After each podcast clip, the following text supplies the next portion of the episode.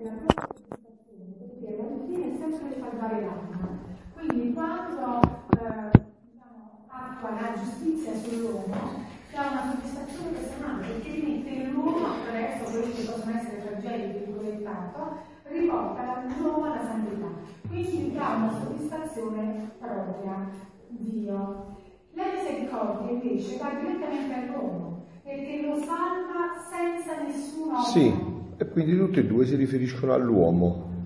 All'uomo, cioè certo. sull'uomo, però la soddisfazione, la soddisfazione, la, la, giusti- eh sì, la giustizia, cioè poi ritorna nella, giusti- nella soddisfazione a Dio, però tutte e due sono nei confronti dell'uomo, per il bene dell'uomo. Sì. Allora eravamo a, siete al brano dell'anima che fa la volontà di Dio, prende tutto? Eh, l'avete già letto? Manca l'ultimo, io sono rimasta? Io sono, io sono rimasta stupita di questo parlare di Gesù, non solo, ma vedevo davvero che io tenevo le mani, i piedi, gli occhi di Gesù e gli ho detto Gesù fammi venire e lui dammi un altro poco di vita in te e poi verrai. Oh, però io volevo sapere una cosa, adesso perché c'è qualcuno nuovo, sì, già, lei già l'ho conosciuta l'altra volta, voi vorrei sapere un poco, lei? Sì per la prima volta, ma avevi mai sentito parlare della divina volontà tu? No, avevo sentito solo accennare qualcosa. Ma hai letto qualcosa? No. Tu hai letto qualcosa della divina volontà? Voi avete già letto qualcosa della divina volontà? Avete... Hai letto già tutti i volumi, no? No, magari. Hai letto, hai letto qualcosa di questi volumi? Sì, diciamo che, che altro sto leggendo dei... Le ore della più sottili, perché ah. la mia sede è tanta, vuole, vuole conoscere, vuole sapere di più. Siccome i volumi sono molto spessi e vuole sapere più cose in più punti, no, no, devi avere pazienza. Eh. Infatti ho fatto la domanda dove mi devo concentrare maggiormente. Sugli iscritti, sugli iscritti, sì. Devi leggere l'1 e l'11, il 2 e il 12, il 3 e il 13 devi leggere i volumi perché è nei volumi che è contenuto tutto, negli scritti che è contenuto tutto, no? Allora, eh, questo è importantissimo, proprio alla luce di quello anche che io non so le meditazioni che ha fatto Joseph, ma posso immaginare, insomma, no?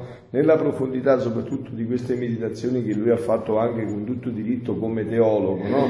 è molto importante che eh, si conosca bene, eh, si approfondisca sempre di più. Questi incontri dovrebbero essere, insomma, un ritorno e uno stimolo sempre a questi scritti Mm? perché così possiamo parlare tutti lo stesso linguaggio, cioè il linguaggio di questo dono grande della divina volontà, quindi è importantissimo e fondamentale leggerli, rileggerli, vederci, perché questa è una miniera senza fine, no? Allora, innanzitutto eh, inquadriamo un attimo bene di che cosa noi stiamo parlando. Noi stiamo parlando di una... Eh, di un dono che Gesù in questi scritti dice chiari, chiaramente che questo dono era il dono essenziale che Dio aveva fatto all'uomo. La possibilità dell'uomo di sempre partecipare di Dio, quindi di diventare Dio per partecipazione. Questo è il punto fondamentale, cioè Gesù qua è chiarissimo su questo punto, no? Ed è chiarissimo anche sulla conseguenza di questo punto. Questo dono, poi lasciamo perdere anche quello che eh, diciamo con molta finezza vi ha eh, esposto Joseph tra l'esplicito e l'implicito, d'accordo, no? Però essenzialmente questo dono, così come adesso è contenuto in questi scritti, siete Silvana, così in questi scritti, in come sì come è contenuto in questi scritti, questo dono lo ha conosciuto solo l'umanità santissima di Gesù e Maria Santissima. Adamo ed Eva l'avevano conosciuto e posseduto, ma avendo peccato ne hanno poi perso la memoria. Quindi poi lasciamo perdere tutte le finezze interne di una possibilità implicita, d'accordo, perfetto, ma così come è contenuto qua, questo dono è stato conosciuto solo da Gesù e da Maria Santissima. Perciò vi dico, dovete penetrare questi scritti perché se non penetrate gli scritti poi non avete una chiarezza stupenda di quello che realmente qua è contenuto, no? Essendo stato rivelato solo a Gesù e a Maria, e padre Joseph stamattina vi ha anche letto un brano, o lo voleva leggere, poi non l'ha finito di fare, mi pare, in cui spie- Gesù spiega perché non poteva essere eh, diffuso, conosciuto nell'umanità quando c'era Gesù e Maria, perché l'umanità non era pronta. Non avrebbe potuto comprendere quello che noi adesso a duemila anni di distanza ancora non comprendiamo, pensate voi duemila anni fa, no? Quindi questo dono poi è stato fatto conoscere a Luisa e qua in questi scritti non ci sono dubbi. Gesù dice esplicitamente, leggi quanti libri dei santi vuoi, no, ve lo dico pure io, leggete tutti i libri dei santi che voi volete, leggete tutto quello che volete, quello che è stato detto qua non è mai stato detto là, da nessuna parte, quello che è stato detto qua. È unico quello che è stato detto qua. Se voi non avete, non, ha, non eh, vi gustate la gioia di quello che sto dicendo, è perché non leggete. Se leggete gli scritti, guardate, io grazia più grande sulla terra non potevo ricevere di conoscere questo dono della divina volontà. Poi, come diceva anche stamattina Joseph, no? Questo dono non viene ad abolire quello di prima, ma lo viene a completare. A completare. È come se tutto facesse parte di un maestoso albero. Con l'Antico Testamento, e quindi diciamo anche con l'opera della creazione, è stato fondato la radice di quest'albero.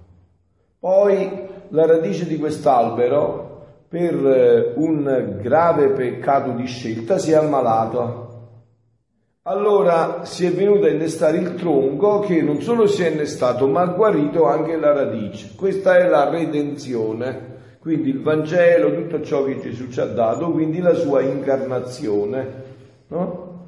Adesso che cosa sarebbe un albero da frutto che ha la radice, ha il tronco, ha i rami, ha le foglie, ha i fiori ma non ha il frutto? Sarebbe un albero che prima o poi lo taglia, vero? Che è un albero da frutto. Adesso con Luisa Gesù ha ritenuto di far conoscere al mondo questo frutto. Il frutto di tutto questo è il, la, il, dono della divina volontà, cioè la possibilità, che poi che cos'è questo dono della divina volontà? Tutto sommato, è la possibilità data all'uomo di poter ritornare così come era stato creato. Questo è il punto. Ecco, questo è, è il punto fondante. Cioè adesso viene ridata in pienezza l'uomo. E come gli viene ridata? Attraverso la conoscenza, perciò è fondamentale conoscere. Come il concime all'albero per far stagionare i frutti. Appunto, perciò adesso è, è fondamentale conoscere perché è solo attraverso la conoscenza che noi possiamo comprendere la grandezza, lo splendore di questo dono e ritornare a riaverlo nella nostra vita. Come è avvenuto questo? Allora, vedete, io lo, lo, lo dissi già, l'ho detto già altre volte qua, no? ma lo ripeto volentieri. Eh, perché Gesù si è incarnato, diciamo, presso a poco duemila anni fa e non tremila anni fa o non 500 anni fa? Non è che Dio è libero, non è che fa le cose per capriccio. Le fa, noi quando andremo di là, Dio ci renderà conto, tra virgolette, in modo antropomorfico, di tutto e noi sapete che diremo a Dio? Se proprio dritto, io al posto tuo non avrei saputo fare niente di diverso. Non avrei saputo fare niente di diverso, sei più intelligente di me e di tutti gli uomini messi insieme. Allora perché si è incarnato duemila anni fa? Perché nell'onniscienza, nell'onniveggenza, nell'onnisapienza di Dio c'era questo che quando l'uomo aveva raggiunto, e ritorniamo poi a quello che stavate parlando della giustizia e della misericordia, che sono attributi di Dio, quando l'uomo avrebbe raggiunto il numero di preghiere, di sacrifici, di offerte, di sofferenze, tanto da equilibrare la giustizia e la misericordia, perché gli attributi di Dio non possono essere in dissonanza, non è che la misericordia sta un po' più alta della giustizia, no? Quando si sarebbe giunto a questo punto, si sarebbe verificata l'incarnazione. Allora quindi tutte le preghiere di Abramo, i suoi sacrifici, l'offerta che aveva fatto di Isacco, Mosè, i patriarchi, i profeti, e poi arriva il capolavoro, Maria Santissima, la quale se voi state facendo il mese di maggio, penso che lo state facendo con la regina, ecco, avete visto che lei immediatamente, da subito, dal primo momento del concepimento, ha legato la sua volontà al trono della Santissima Trinità per fare vivere sempre la divina volontà. Quindi ha iniziato a immettere nell'umanità gli atti divini. Quindi quando Gesù si è incarnato, la Madonna aveva 15 anni, quindi c'erano 15 anni di atti divini, uniti a tutte le preghiere, le sofferenze, i sacrifici dei patriarchi, dei profeti, hanno fatto sì che Dio si incarnasse e divenisse uomo. Quando Dio si è incarnato ed è divenuto ed si è fatto uomo, Dio doveva realizzare nell'umanità, diciamo così, una, uh, un dramma in due atti. Il primo atto era quello, il più grande nelle intenzioni di Dio, era quello di riportare l'uomo così come era stato creato all'origine. Ma non poteva farlo. Perché non poteva farlo? Perché l'uomo era tanto malato che prima bisognava dargli l'aspirina, la penicillina, la chemioterapia, la cobalto e tutto il resto. E poi dopo che con la convalescenza si rimetteva in forma completamente, si poteva svelargli la possibilità di ritornare in quel dono che aveva avuto all'origine. E allora Dio, quello che era prima nell'intenzione, l'ha fatto passare secondo e ha fatto passare a primo quello che era, eh, che è la redenzione, che sarebbe stato non eh, secondo se l'uomo non avesse peccato. Vi è chiaro questi, vi sono chiari tutti questi passaggi? Oh, allora, perché adesso con Luisa e solo con Luisa Dio ha ridato la possibilità all'uomo? Perché San Francesco, Sant'Antonio, Padre Pio hanno buttato il sangue per me e per te perché loro hanno fatto tanti sacrifici, tante sofferenze, hanno tanta chiesa, ha, pre- ha pregato tanti Padre nostro, anche non sapendo perfettamente quello che diceva, ma ha pregato, cioè tutti i sacrifici, tutti i santi, i martiri nella chiesa, fino a che è scoccato il punto fondamentale in cui Dio, Gesù, ha potuto rivelare all'umanità di nuovo così come era l'uomo creato prima del peccato di origine. Quello che sta scritto qua, per esempio, come l'uomo era prima del peccato di origine. A noi chi ce lo poteva dire? Chi ce lo poteva dire? Solo Dio ce lo poteva dire. Chi ce l'avrebbe potuto dire come Adamo ed Eva erano prima del peccato originale? Solo Dio ci poteva rivelare questo. E questo Dio adesso, attraverso Luisa, ha dato l'opportunità che tutto questo potesse ritornare di nuovo nell'umanità.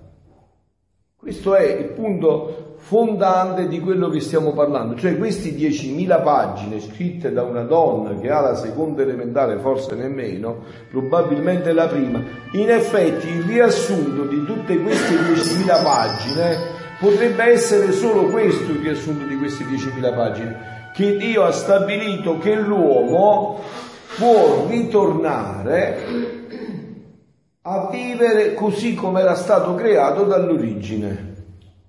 Allora, in questi scritti, se voi li approfondite, avrete anche una grande chiarezza della Bibbia e una grande chiarezza di tutti i documenti della Chiesa sempre più vi, una, vi daranno una grande luce per penetrare sempre più profondamente la parola di Dio e i documenti della Chiesa.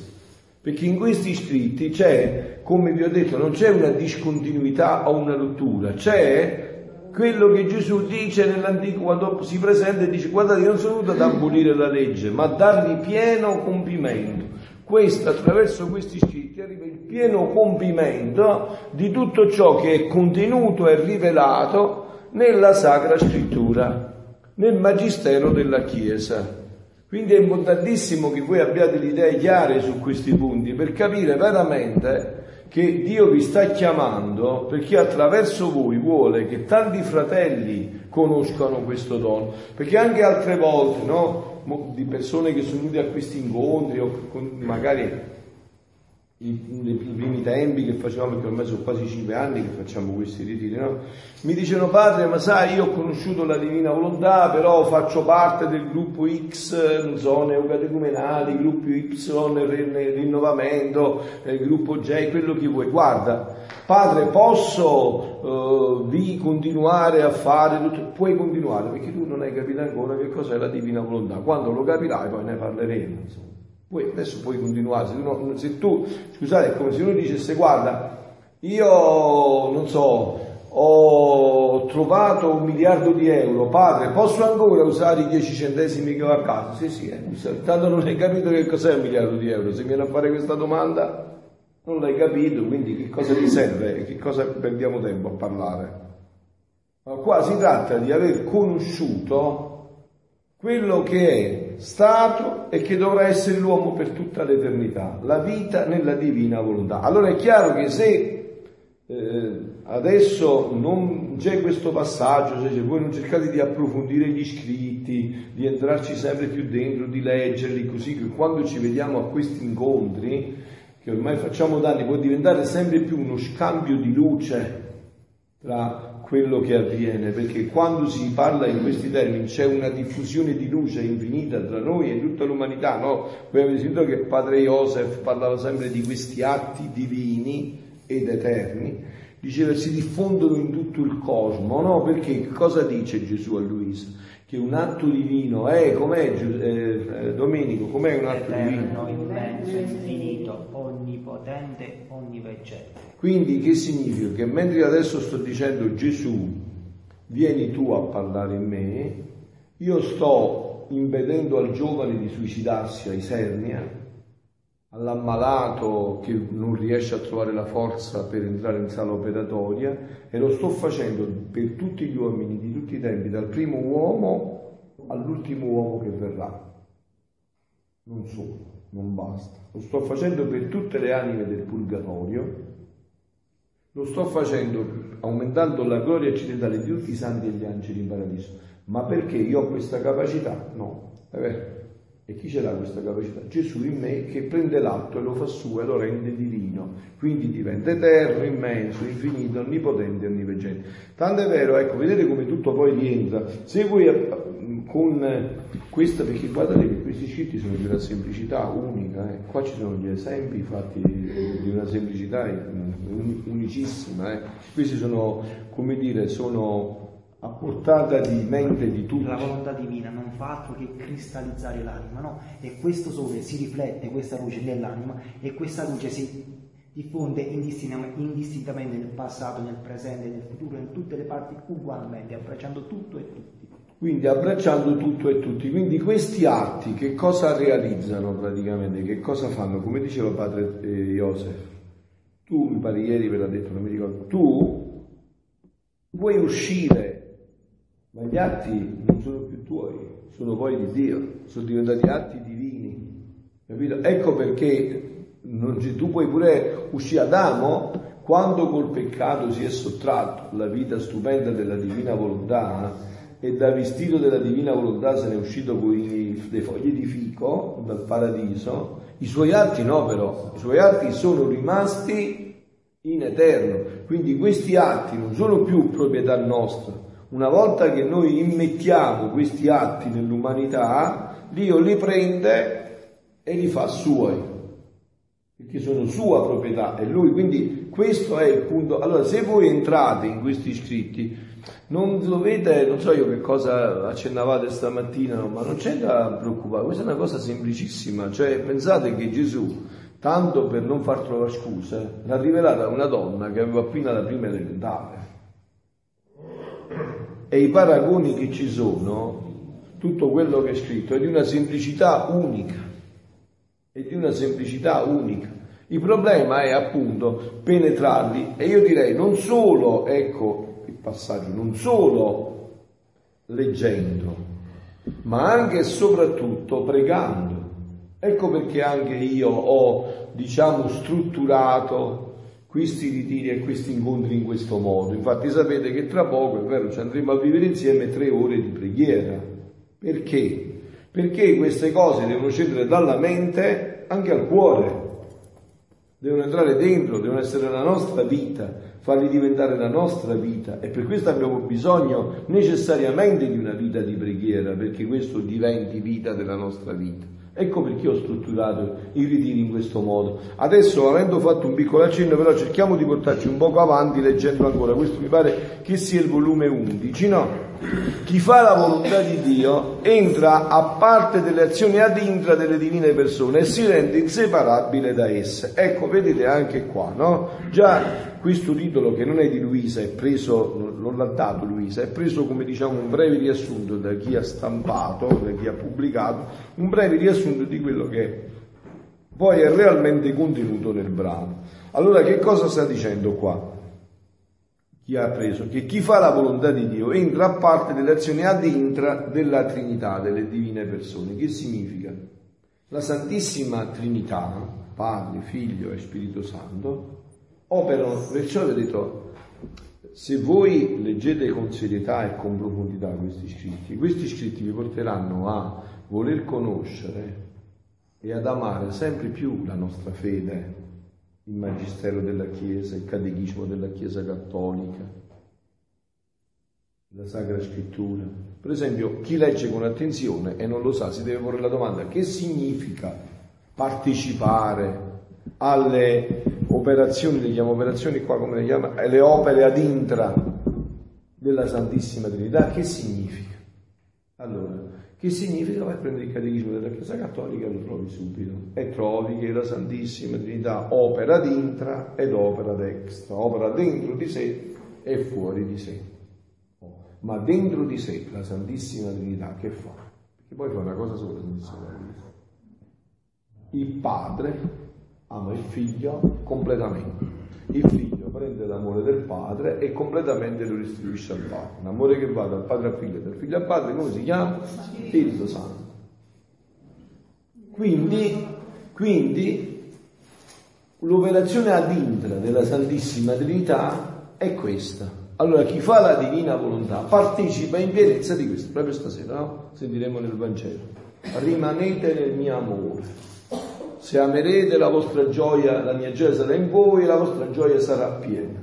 Quindi addirittura chi fa la divina volontà non partecipa solo alle opere ad extra. Oh, ma veniamo anche qua, quindi lo, la Santissima Trinità, perciò ho detto, questo è una, uh, un approfondimento della dottrina, no? Io vi dicevo questi ritiri li voglio anche per questo, anzi soprattutto per questo perché sia non un approfondimento del catechismo della Chiesa Cattolica, del Magistero della Chiesa, perché noi dobbiamo saper rendere conto della nostra fede. Il mondo ha bisogno di chi renda conto, e non dovete, non c'è bisogno di teologi, no, no, no, no, no, no, teologi fanno teologi, c'è bisogno di persone semplici che a cuore aperto vogliono entrare in questa parola, no?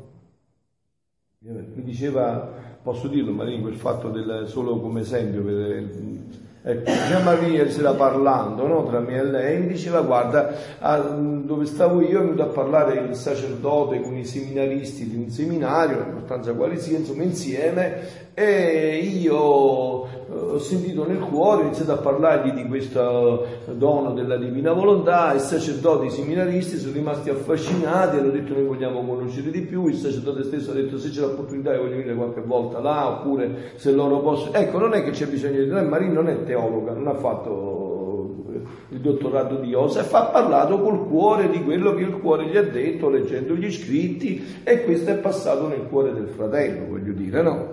Nonostante che il fratello era un sacerdote, aveva la sua appunto, suo, nonostante che il sacerdote avesse potuto avere la sua preparazione, è passato attraverso questa situazione. Quindi questo ci serve per approfondire sempre più questo. Abbiamo detto quindi la Santissima Trinità opera d'intra, no? Il fatto che dice opera d'intra vuol dire che quindi ci sono anche le opere della Santissima Trinità extra, fuori di sé.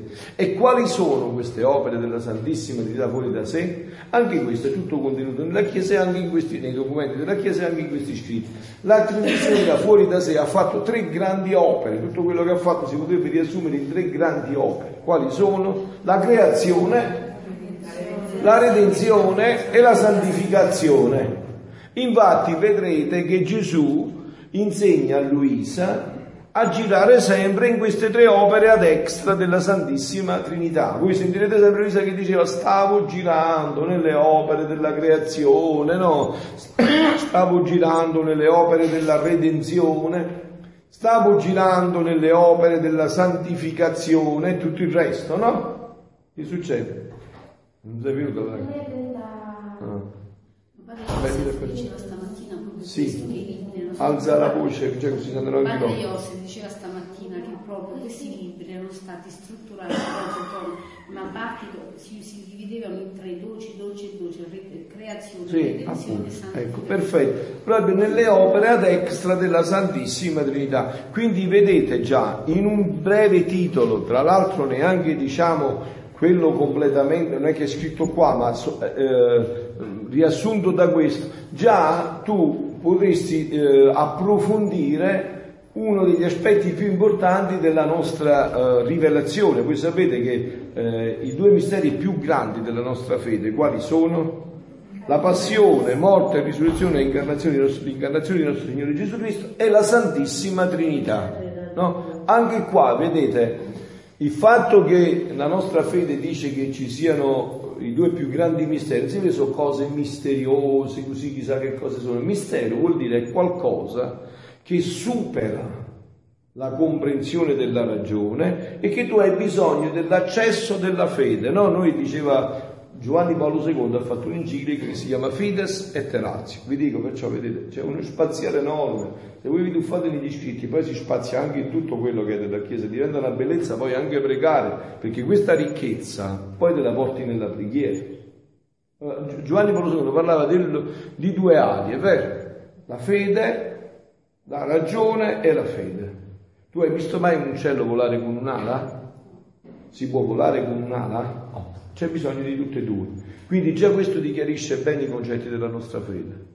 Noi crediamo che la ragione è un grande dono di Dio e che va utilizzato. Diceva Blaise Pascal, uno dei più grandi pensatori eh, cristiani, no? diceva l'atto più nobile, più ragionevole della ragione è che riconoscere che vi sono infinità di cose che la superano, superano la ragione e che quindi deve entrare con l'altra ala, cioè con la fede devi entrarci dentro. Allora, adesso l'esistenza di Dio ci si può arrivare con la ragione. Una ragione che funziona rettamente non può non arrivare all'esistenza di Dio. Dal eh, contingente, dal tangibile arriva all'esistenza di Dio. No, facevano i bambini, lo facevate voi da bambini. Da chi sei nato tu? Da mamma. Mamma da chi è nato nonno? Nonno ha bisogno. Alla fine il gioco finiva perché ci doveva essere qualcuno che aveva fatto e non era stato fatto. No? Quello che poi ha portato Aristotele a, a dire la storia del motore, il motore eh, Deus ex machina, cioè questo motore che rimane che immobile, che crea, non è creato. Quindi con la ragione all'esistenza di Dio ci poteva arrivare, ma con la ragione saresti mai potuto arrivare alla Santissima Trinità, cioè a uno che è tre e tre che è uno? No, mai, mai, mai, perché non esiste in natura questo. Io, Domenico, Giovanna siamo tre persone, tre distinte completamente, tre nature tre persone. Ma uno in tre e tre in uno, allora questo come ci si arriva? Ti viene rivelato da Dio e tu per fede credi in questo. Non puoi arrivarci con la ragione, ecco che significa mistero anche, no? Non puoi arrivarci con la ragione. Diceva sempre Pascal il cuore ha le sue ragioni, che. Appunto, eh sì, il cuore ha le sue ragioni, che appunto è un modo per dire, cioè bisogna poi interagire con una- un'altra ala che è la fede ed entrare perciò. Quindi questa Santissima Trinità è uno dei punti fondamentali della nostra fede e adesso Gesù invece con una semplicità enorme ci conduce dentro una donna che ha appena fatto la prima elementare e che entra in concetti così alti con una semplicità senza fine. Continuando, eh, già dobbiamo andare, il solito mio stato, il mio amabile Gesù continuava a farsi vedere in tutta me e che io possedevo tutte le sue membra. Avete capito? Cioè si faceva vedere tutto dentro Luisa e Luisa possedeva tutte le membra di Gesù. Questo non vale, tu qua lo puoi sostituire. Puoi dire che al posto di Luisa ci sei tu. Che non è che Luisa eh, viene da un altro pianeta, è una creatura della terra. Quindi, e si mostrava tanto contento che, parendo di non poter contenere questo contento, mi ha detto, figlia mia, chi fa la mia volontà entra a parte delle azioni ad intra delle divine persone. Solo per chi fa il mio volere è riservato questo privilegio, non solo di prendere parte a tutte le nostre opere ad extra, vedete, non solo, ma da queste passa alle opere ad intra. Ecco perciò mi è duro non contentare chi vive nel mio volere, perché stando l'anima nella mia volontà, sta nell'intimo del nostro cuore. Vi ricordate oh, stasera come terminerà il Vangelo, che dirà Gesù, stamattina siete stati tutti a messa, vero? Che dirà Gesù oppure? Dirà, chiedere tutto quello che chiederete al Padre nel mio nome, state certi, già è tutto fatto, lo riceverete. Vedete alla luce della divina volontà come tutto si esplicita con una chiarezza senza fine. Come i figli della divina volontà possono rendere conto di questa espressione fino in fondo, di quello che Gesù dice. Sta nell'intimo del mio cuore, dei nostri desideri, dei nostri affetti e dei pensieri, il suo palpito, il suo respiro. E il nostro è uno solo, sicché sono tali e tanti i contenti che ci dà, i compiacimenti, la gloria, l'amore, tutti di modi e di natura infiniti, niente dissimili dai nostri, che come il nostro amore eterno uno rapisce l'altro, l'uno forma il contento dell'altro tanto che non potendo molte volte contenere quest'amore e questi contenti, usciamo in opera d'extra, così restiamo rapiti e felicitati di quest'anima che fa il nostro volere. Qua Gesù spiega quello che vi ho detto, che cosa fa la, la, la, la Santissima Trinità d'India. Uno ama l'altro e rende completamente felice l'altro, l'altro riceve questo amore, lo fa suo e lo restituisce a chi gliel'ha dato in pienezza. Questo è l'amore che va dal padre al figlio e dal figlio al padre che si chiama Spirito Santo. A volte, dice Gesù, è talmente forte questo amore che non ce la fa più a girare dentro questo circolo e si trabocca fuori ed è venuta fuori la creazione. Quindi capite che tutto questo, per esempio, vi chiarisce tutte le idee de, della depressione che vuole dare il mondo quando dice che l'uomo deriva dalla scimmia, che tutto questo è peccato. Tutto questo invece è solo secondo questi scritti, che poi è quella che è la rivelazione vera della parola di Dio. Della... Tutto questo invece è frutto di un amore eh, eccessivo e superante di Dio, la nostra creazione. La creazione di tutto questo è soltanto frutto di un amore infinito di Dio. Questo è stato fatto come dice, tutto per amore verso dell'uomo, no? Quindi è diritto di Dio ricevere questo amore da parte della creatura, quindi è il primo dovere della creatura ricambiare questo amore. Il primo dovere della creatura è proprio questo, quello che sta dicendo noi, il primo dovere di ognuno di noi è proprio questo, ricambiare quest'amore che ci è stato donato in abbondanza, anzi in superabbondanza da Dio. Questo è il primo dovere di ognuno di noi, ricambiare quest'amore. Questo Luisa Gesù a lui se lo ha insegnato a fare per tutti e questo dovrebbero fare i figli della divina volontà. Avete sentito che stamattina accennava padre Joseph al fatto che Gesù gli aveva detto solo tu e tua, mia mamma e tu avete bloccato la giustizia, no? Perché? Perché questo è un modo eterno, immenso, infinito, universale di rifare tutto per tutti. Luisa così trascorreva le giornate, perché non lo fate pure voi? Questo si può fare pure mentre lavate i piatti, mentre siete in macchina, mentre passeggiate, mentre dormite, mentre mangiate.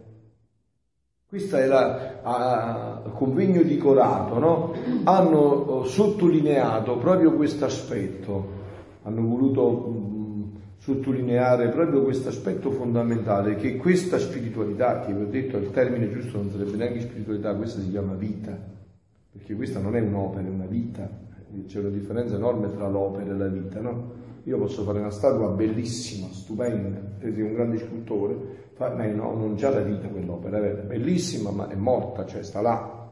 Invece eh, se io faccio un uomo, potessi creare un uomo, eh, poi quando può essere meno bello, diciamo, esteticamente di un'opera, però là c'è la vita. Quindi la vita ha bisogno di tutto ciò che ha bisogno di una vita, no?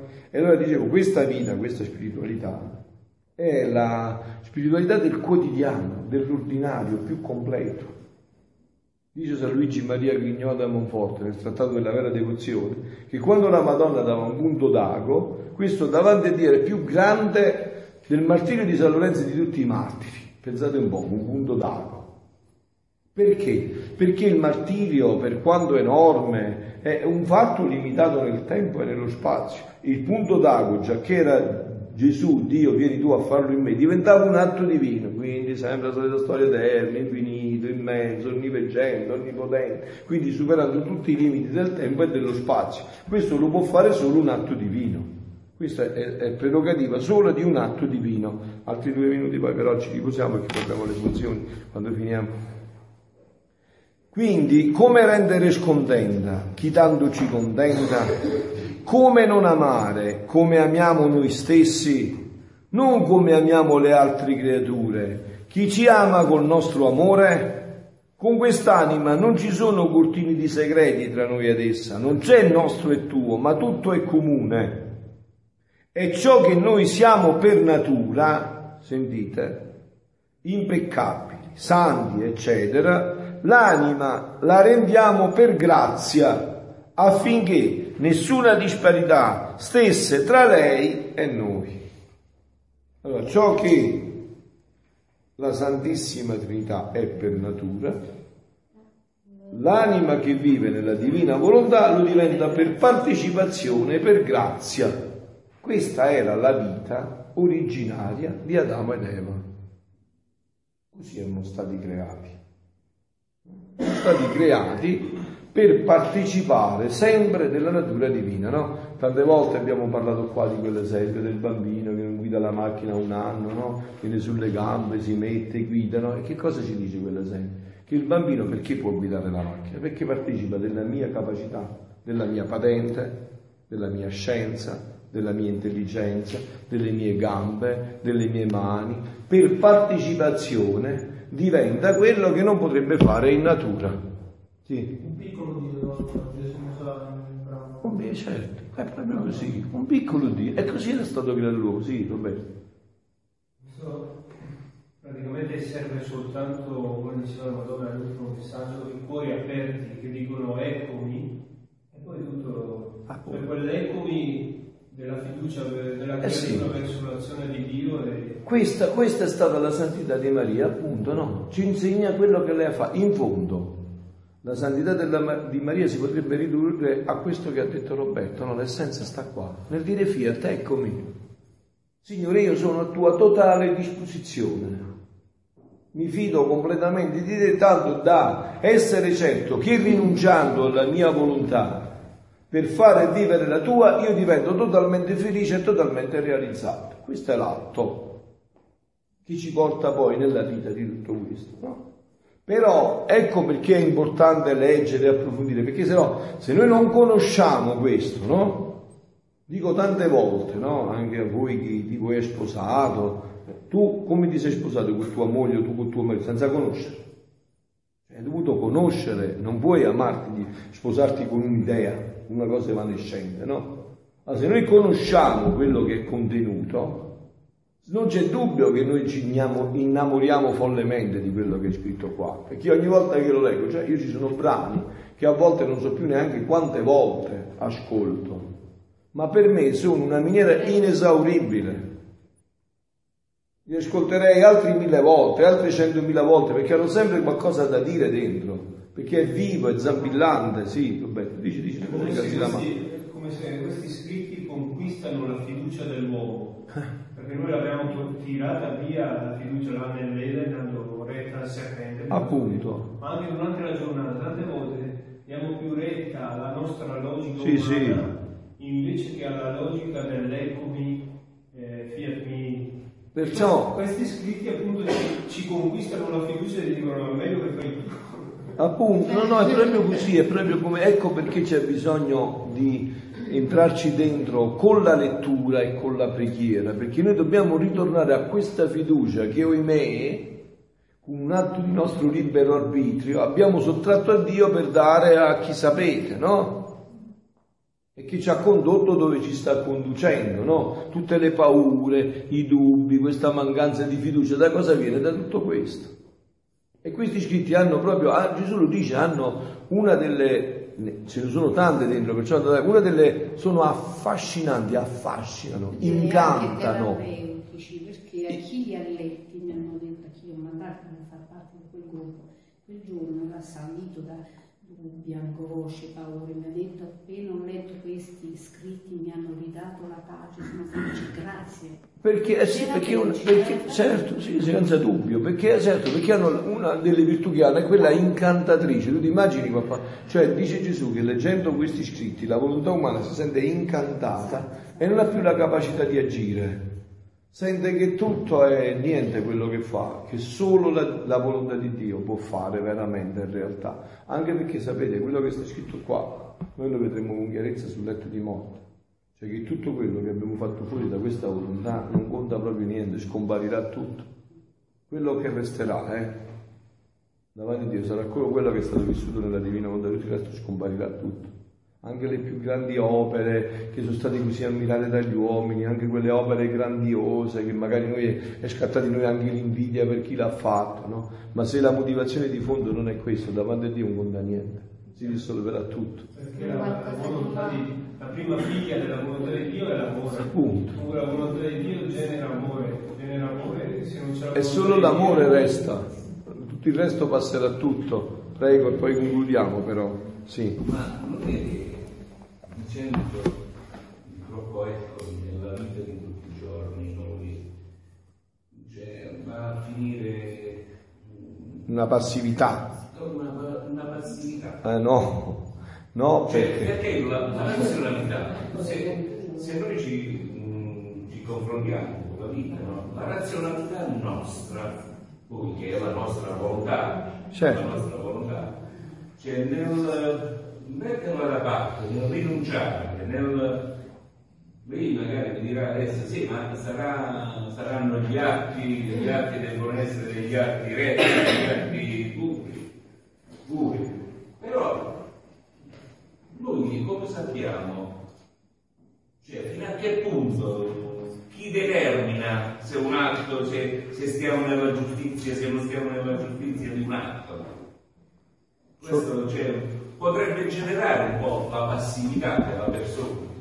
Ma nella scelta di ogni volta, anche diciamo in un atto in cui tu, valutando, rinunci alla tua volontà, per fare la volontà di Dio è il massimo dell'attività, perché tu devi rinunciare. Deve essere proprio una fede.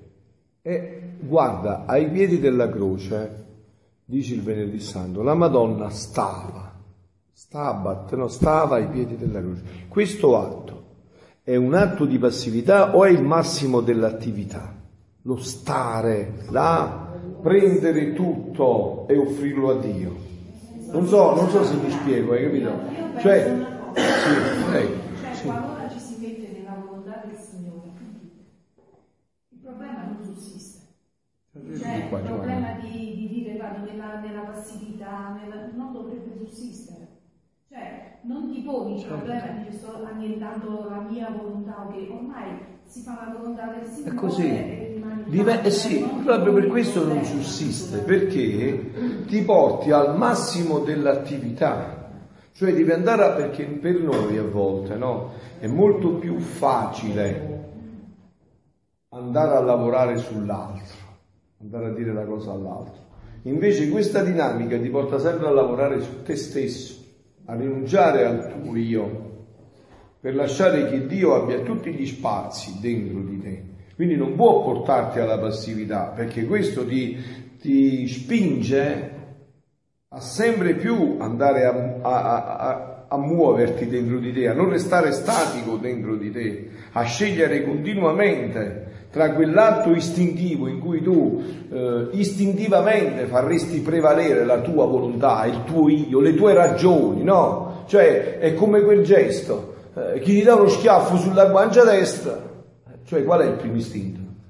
Piglia un bastone, e da- eh bravo, eh, cioè se mi hai dato lo schiaffo, io non mi limito solo allo schiaffo, no? Un atto, dice retto, quando è privo di ogni scopo umano, fatto solo per amore verso Dio. Appunto, e quindi se io ti do uno schiaffo sulla guancia destra o viceversa sulla sinistra, il massimo dell'attività è che tu rinunci a questo e addirittura mi porgi l'altra guancia e dici guarda quello che è finito qua, quello che è finito qua finiscilo dall'altro lato. Questo non può essere passività, di sottrarre la vera, la vera perché è chiaro che poi uno può, come dire, chiudersi in una sorta di non responsabilizzazione, ma come diceva Silvana, no? quel passaggio importantissimo, nel momento in cui io però ho scelto, mi rimetto nella volontà di Dio, quindi ho operato questo atto di volontà, io non ho più timore, perché io veramente voglio seguire tutto questo e mi ci tuffo sempre di più dentro. Adesso però... Scusate, Sì. non ci aiuta il fatto dell'atto di fusione, Gesù ci aiuta anche, cioè voglio dire, il primo che aveva il senso del dovere era proprio lui, quindi voglio dire, non penso Certo. che noi diventiamo passivi. Certo, certo.